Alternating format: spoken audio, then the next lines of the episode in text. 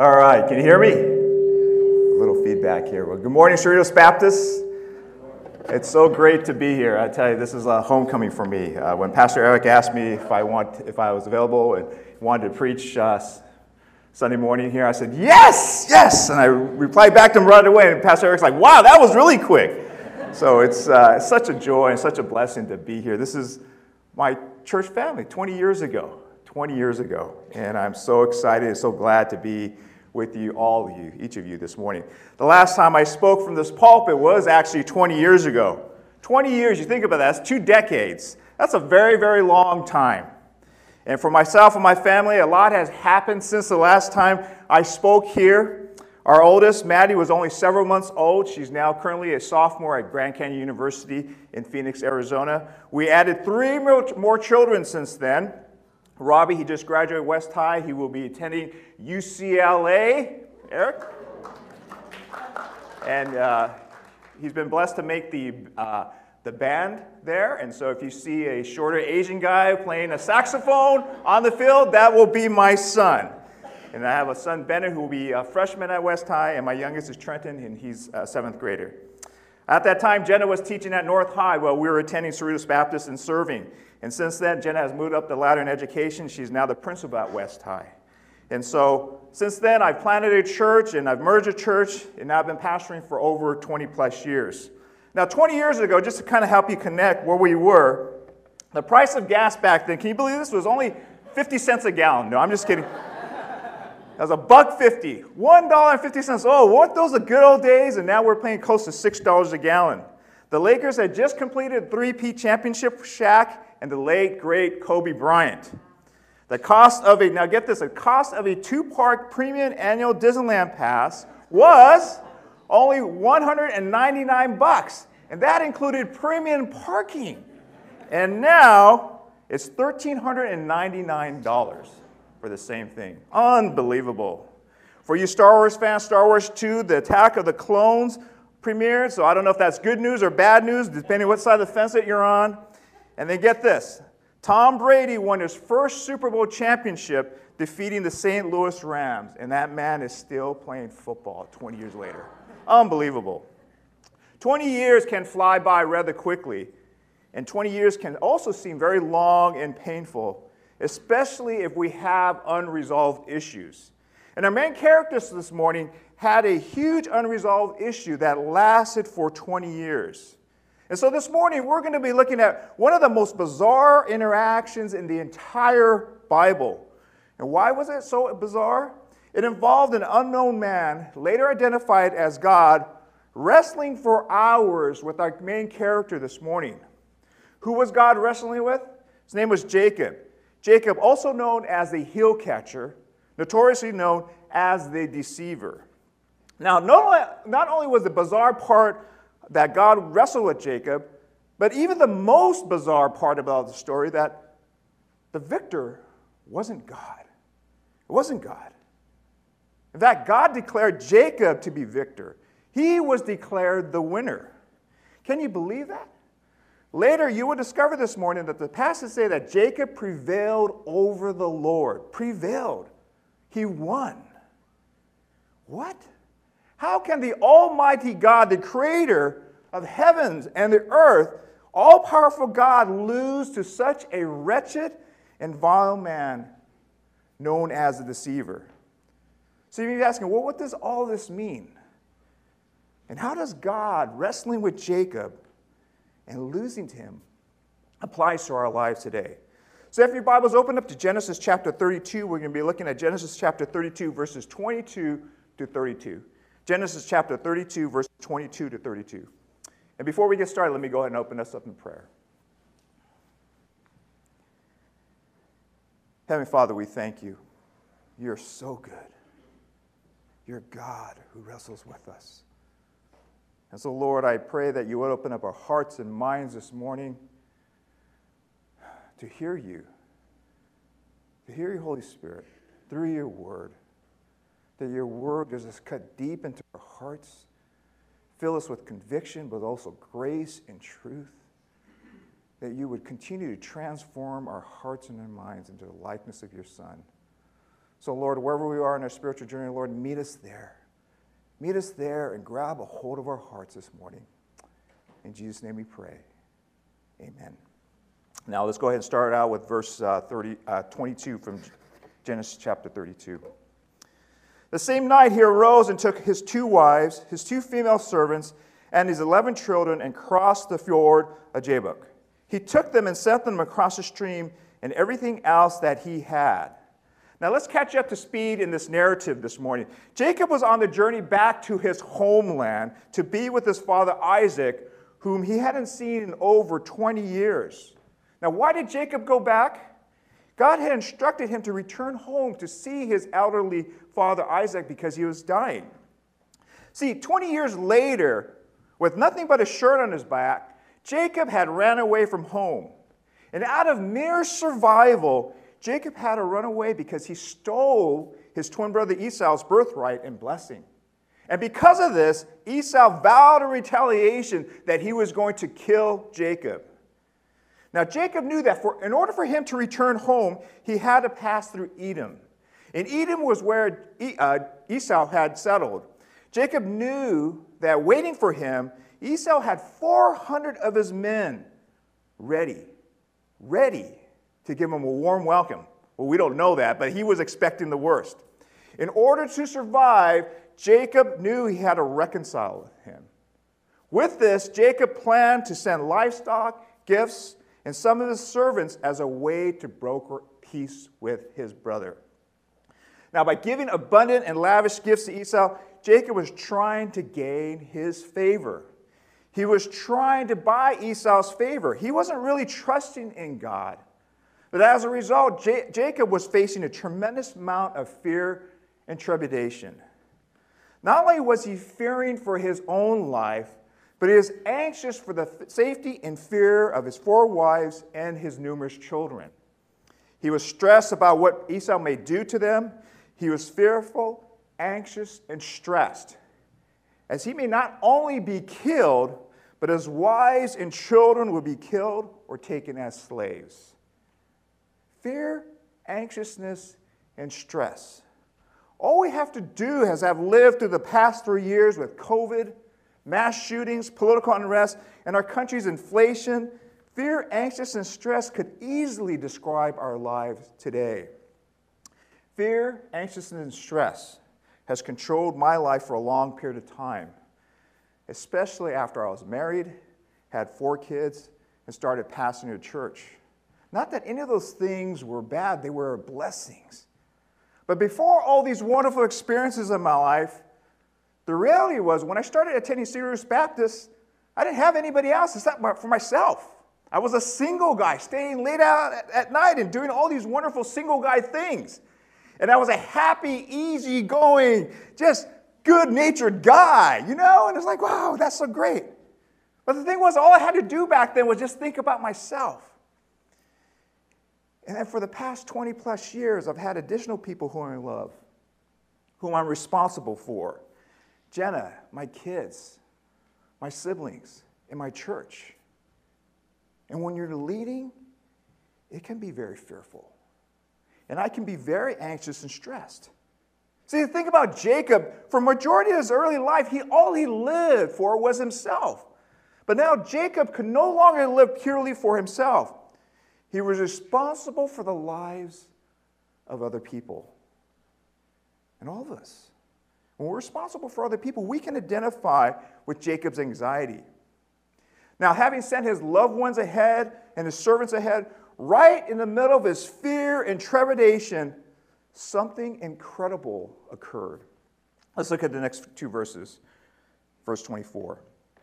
And Jacob was left alone and a man wrestled with him until the breaking of the day. When the man saw that he did not prevail against Jacob, he touched his hip socket, and Jacob's hip was put out of joint as he wrestled with him. Now, an unknown man, an assailant, just appeared and started wrestling with him. Where did he come from, and who was this unknown man? Was it a dream? Was it, was it something that he just imagined? Or was it an actual physical encounter? It was real. It was real. The man wrestling with Jacob didn't overpower him. He didn't prevail over him. And then he struck and touched Jacob's hip, dislocating it, taking it out of its socket. Jacob's hip popped out of his socket, popped out of joint. And what a painful experience it was for Jacob. Yet he persevered. As they continued to wrestle, the man said this. Let's look at the next verse, verse 26. Then he said, Let me go, for the day has broken. But Jacob said, I will not let you go unless you bless me. Even with a painfully dislocated hip, Jacob didn't relent. And he wouldn't relent until he did what? Until the man gave him a blessing. The man, desiring to leave before the sun was rising because the sun would reveal his, face and possible identity, struggled to be freed. This man, this mystery man. And Jacob held on tight to this mysterious man and he wouldn't let him go. And even though Jacob was in extreme pain, he didn't give up.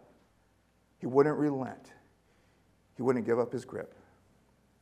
But what was happening in this bizarre passage this encounter wasn't a sign of Jacob's superior strength, it was a sign of his desperation. See, Jacob was weeping and pleading that this man wouldn't go until he received this man's blessing. He wouldn't receive God's blessing. Jacob was devoid of all of his strength and determination and self reliance. Jacob was weeping and crying. Hosea even testified this in chapter 12, 12, verse 4. Jacob was a broken man, but he was holding on for his dear life. And you think about this Jacob, the deceiver, Jacob, the conniver, Jacob, who lived selfishly his entire, his entire life, desperately held on to this man.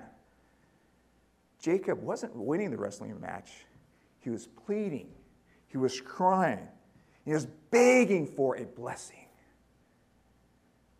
Jacob recognized that he couldn't continue to live the way that he was living. His life was completely out of his control. How does this relate to us? God at times allows challenges and situations out of our control so that He can remake us. See, God often breaks us while He remakes us. God often breaks us while He remakes us. And God challenges us to grow. He challenges us through this struggle of life, through when we're desperate, when we have no control, no resources. In that struggle, God is challenging us. God challenges us to grow. But notice who instigated the wrestling match. Was it Jacob? No, it was the man. God wrestles with us, and we need to wrestle with him. We need to wrestle with him because at times we're so comfortable living our lives that are completely out of control. Something happens and everything just blows up. A cancer diagnosis, a heart attack, a job loss. Our kids who are once so good attending uh, high school fellowship and they go into college and they start to struggle with drugs or sex and, and all these things. And life is out of our control. And life just suddenly blows up.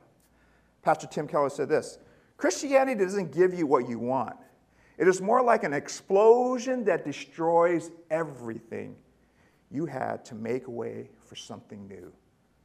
Christianity doesn't give you what it wants. It's more like an explosion that destroys everything you had to make way for something else. In the past 20 years, I have wrestled with God. I wanted God to do things my way. Over 20 years ago, when we were getting ready to plant Generations Church, I met with Pastor Barry and Pastor Gary. But I remember 20 years ago, I met with Pastor Barry in his back office here, and I presented to him my church vision of Generations Covenant Church. And in that church vision was not only my mission statement, my vision statement, but it was my future organizational chart.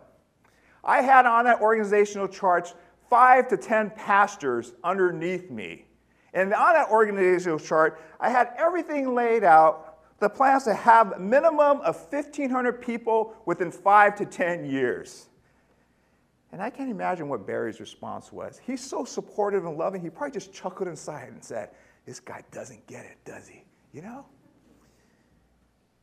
The reality was, it didn't happen. It didn't happen. And I struggled as a pastor. I struggled when people arrived and then suddenly they would just leave. And I struggled when you reach out to people and you love on them and you see this transformation, but then something happens in their lives and they take off. And I took that personally. I wrestled with God through all this. And the problem was is that when I saw my church struggling, it was a day-to-day, weekly grind. And I saw these other pastors who had started right around the same time, their churches, and they were growing astronomically. Astronomically. And I wrestled with God, and why not? Why not me? Why not me? What is wrong with me? And I became envious because of their success. See, for the past 20 years, I had to cling to God. And in this process of desperately clinging to God, God humbled me. He didn't give me what I wanted, He gave me what I needed. And what do I mean?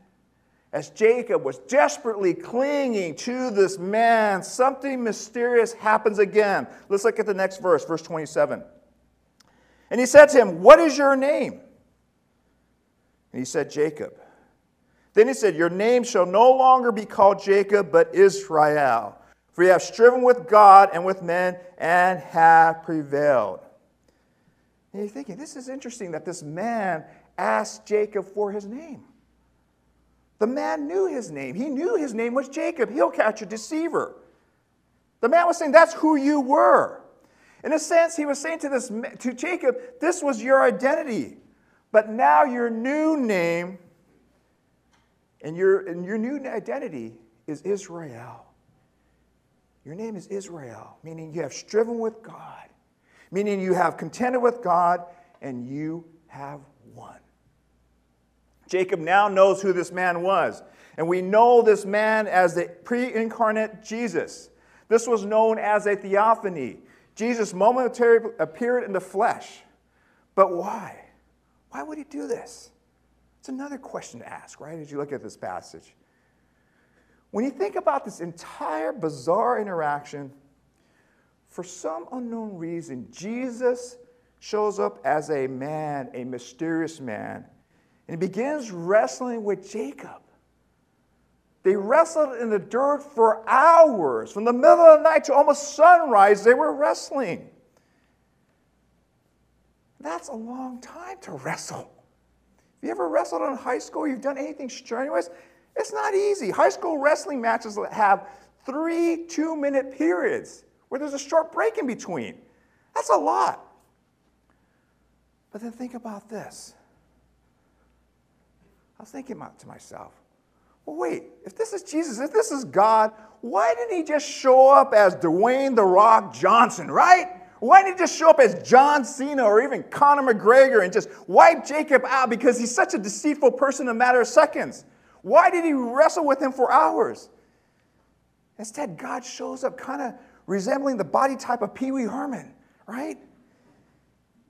And God wrestles with Jacob for hours. But then think about this. Think about our faith and think about our God. Jesus, 12 generations later, incarnates himself forever as a common man, never losing his full divinity. The God man, born in scandal. Scriptures say that there's nothing desirable about this man.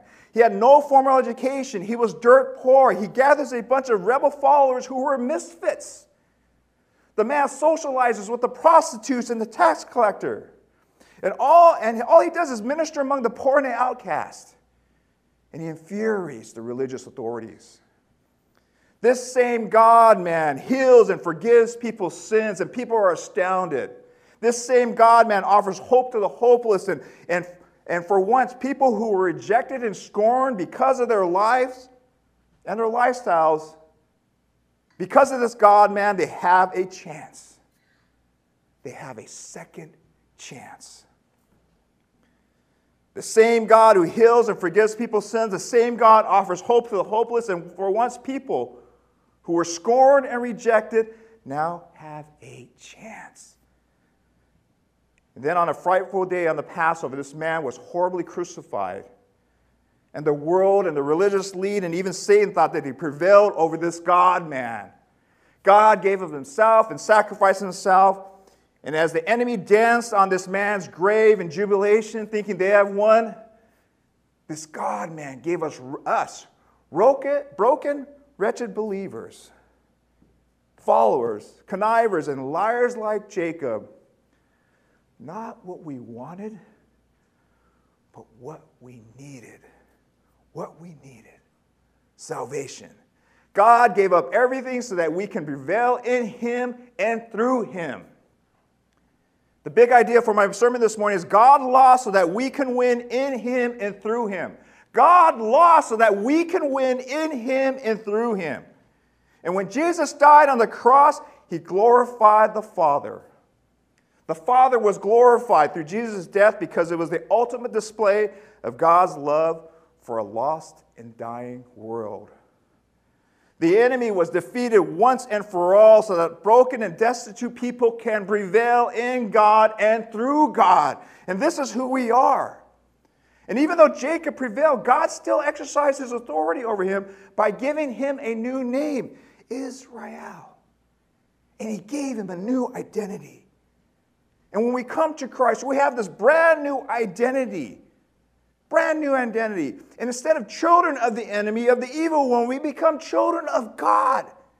Our very own Heavenly Father becomes our daddy, our Abba, our Father who intimately knows us and we know him. Let's go on to the next verse, verse 29.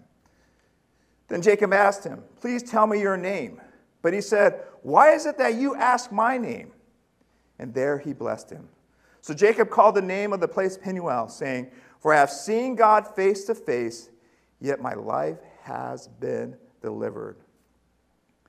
I love this about God, especially God in the Old Testament. Jacob asked God for his name, trying to exercise maybe some possible authority in that over God. We don't know. But God doesn't give him a name, he doesn't have to. You know, it's interesting. 500 years later, while Moses was in the wilderness, this same God man, God, uh, Moses asked God, What name do I use to tell the Egyptians who sent me? And God just answered, I am who I am, and I always be. I am who I am, and I will always be. In the Hebrew, Ayah, Asher, Ayah. I am who I am, and I will always be. See, God's too powerful and too holy to be confined just to a name. And so, what does God do to Jacob? He blesses him. God gives Jacob his divine favor. Divine favor, God's favor. And this was the same Jacob 20 years earlier stole his twin brother's blessing and birthright by deceiving their dad. This is the same Jacob that desperately wrestled with God. And through this wrestling, God gave him his favor and he gave him this blessing. And when you think about this, did Jacob earn this blessing? No. He wasn't entitled to it, he didn't deserve it. Yet Jacob was freely given this blessing. Jacob had to be broken in order for him to fully receive this blessing. This blessing is because of God's grace, God's unmerited favor over our lives. Hebrew words are related to this is Hene, favor and kindness. Hesed, it means goodness and loyal love. These are all the things about God's grace. But here's the thing religious people don't appreciate God's grace, self sufficient people don't appreciate God's grace. Why? Because all they do is rely upon themselves, or they rely upon a little bit of religion to get them by. They attend church, they go to Bible study, do all these things, give money. They have this list of all the things that they do. But did they really truly know about God's grace? See, we won't fully appreciate God's grace and recognize it until we know how completely broken and desperate we are for it. Everyone needs grace. The self sufficient reject grace, they have a need for it, they have no need for it. Grace is for the insufficient. Let me repeat that again. The self sufficient reject grace, they have no need for it. Grace is for the insufficient. How sufficient or insufficient are you? Are you relying upon your own merit, your own good works? Are you relying upon and just saying, yeah, I'm a good enough person? In God's world, it doesn't work that way. And I'm not trying to beat you down with scripture or anything like that. I need us to take an honest look at our hearts and our minds. Because when we come before a holy God, we're all wretched and broken. We're all dirty. And our hearts reveal that. And we hide behind religiosity. And Jesus says, no, that's not what it is. In order to fully appreciate the grace of God, we need to be broken of our self sufficiency. In order for us to fully appreciate that, Pastor Scott Saul said this Abundance can be appreciated only when seen in contrast to the world's scarcity, blessings to the world's curses, newness to the world's decay, or joy to the world's sorrows. The light of day is welcome when experienced in contrast to the dark of night. The rush of victory to the agony of defeat, or the pleasures of leisure to the toils of hard work. See, our lives are always struggling and we always want comfort and control. That's never guaranteed in our lives. And we have to go through these day to day struggles when life is out of our control. We have to face the adversary, we have to face these challenges. Otherwise, we wouldn't appreciate the blessings and the grace that God has given us. I'm a huge Dodgers fan huge. Ever since I was little, I used to listen to Vin Scully, and I'll tell you how old I am, on the transistor radio. 790 KABC had a little Sony or Panasonic yellow transistor radio. I listened to Vin Scully. My wife's like, Didn't you watch TV back then? I said, No, they were never on television. She's like, What? I'm like, Yeah, we had to listen to them on the radio all the time. And I remember when they won the 1988 series, and I was so overjoyed. And then we went through this long spout of 32 years of going to the playoffs, and everyone say the Dodgers are going to win it, and heartbreak after heartbreak. And then you watch the dreaded San Francisco Giants win five titles at that time. It was just painful.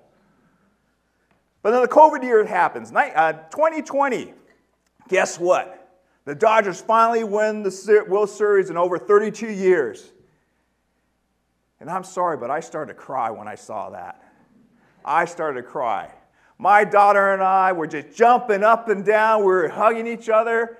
And we are so happy for Clayton Kershaw and all those guys who came short, who didn't win the big chip. And that's what made it so beautiful. That's what made it so rewarding because of the struggle. That's what made it so worth it to see these guys victorious. And when the Rams won the Super Bowl 2022, too, that was awesome, right? That was great. Especially if you're a long time Rams fan like I was when they would be defeated by the Vikings and the Cowboys every year. We could never win that. And we finally go and play the Pittsburgh Steelers and they beat us. And then guess what happens? They go to St. Louis and they win the stupid Super Bowl. That is not right. But it's those struggles that make these joys and these victories in our lives so, so worth it. We have a sister at our church who has advanced cancer. She grew up Buddhist, but then she came to Christ because of our church and Pastor Rick, the relationship that they built together. And she struggles day to day. And I, we just pray for her and we try to help her as much as we could. And she was hurting and she was down. But every time she goes through her treatment, somehow she feels better. That it wasn't as bad as she thought it would be. And she tells us, pastors, I'm blessed and I'm overjoyed because of God's favor in my life. And I'm like, I want that. I want that joy. Jacob called this location Peniel, meaning I have seen God face to face, meaning he recovered me, he rescued me. Jacob was desperate, he clung to life, and God recovered and rescued him. Let's close with this verse. The sun rose up upon, rose up upon him as he passed Peniel, limping because of his hip. Therefore, to this day, the people of Israel did not eat the sinew of the thigh that is on the hip socket, because he touched the socket of Jacob's hip on the sinew of his thigh. The sun rose, the God man left. Jacob walked away with a limp. He was limping. His hip was dislocated, and he was never the same. And even though Jacob would forever walk with a limp, His dislocated hip and that slight pain was a constant, moment by moment reminder of how he had striven with God and received God's favor and blessing. Jacob, now Israel, his new name, his new identity was a changed man. And even though he walked with a limp, he had joy in his heart because he had striven with God and God gave him not what he wanted, but what he needed his favor and his blessing. And many times we have to walk through the darkness to enjoy the light of day. We have to recognize our own misery and our own sinfulness and our own wretchedness to truly appreciate the grace and what Christ has done for us. And many of you who are seated here, many of you who go to this church, have encountered God through the worst moments of your life. You face pain, you face rejection, you face suffering and loss. And some of you, very deep, personal, painful loss. Yet, by the grace of God, what do you do? You continue not on your own strength, but God's grace, and you walk like Jacob with the limp. I want to close with this. I completely identify with Jacob. I'm not worthy. And if you really look at my heart, I'm a wretched, broken man. You can see my sinfulness. All you have to do is ask Jenna and the kids, and they're like, Yeah, Dad, well, let me tell you about him, you know? For the past 20 years, I too have wrestled with God, and I still struggle to this day with anxiety and some depression. I still worry. I try to take things under my control. I still try to solve people's problems. And 10 years ago, out of desperation, out of desperation and depression, because I couldn't pastor anymore, I just, I just had enough. And my wife kept kind of just pulling me out of this hole that I dug for myself. I started Christian therapy, I started Christian counseling. So I have all these issues from my past, and it was affecting my relationship with Jenna, and it was affecting my relationships with my kids, because I had a really bad anger issue. But I still walk with a limp.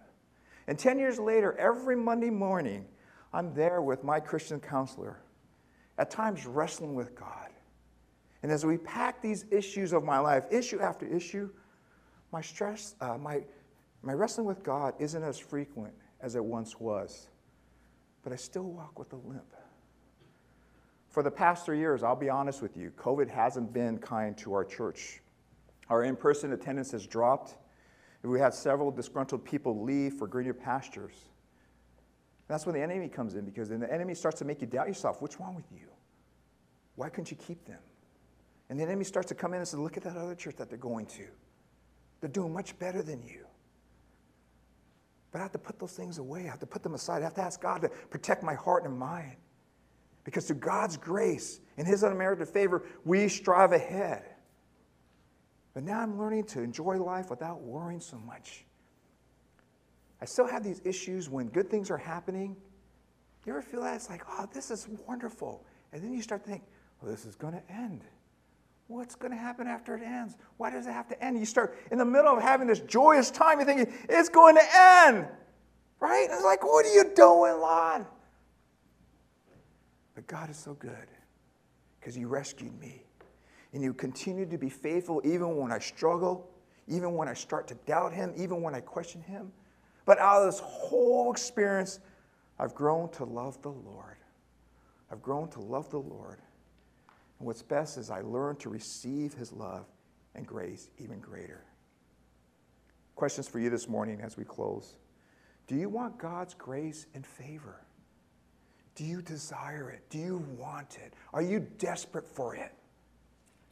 Ask Him, pray. God give good gifts to those whom He loves and wrestle for it with Him. Be desperate for it. Quit being self sufficient and so religious. God will give you what you need, not what you want. God lost so that we can win in Him and through Him. Seek Him, and He will bless your life with incredible grace and mercy. Let's pray.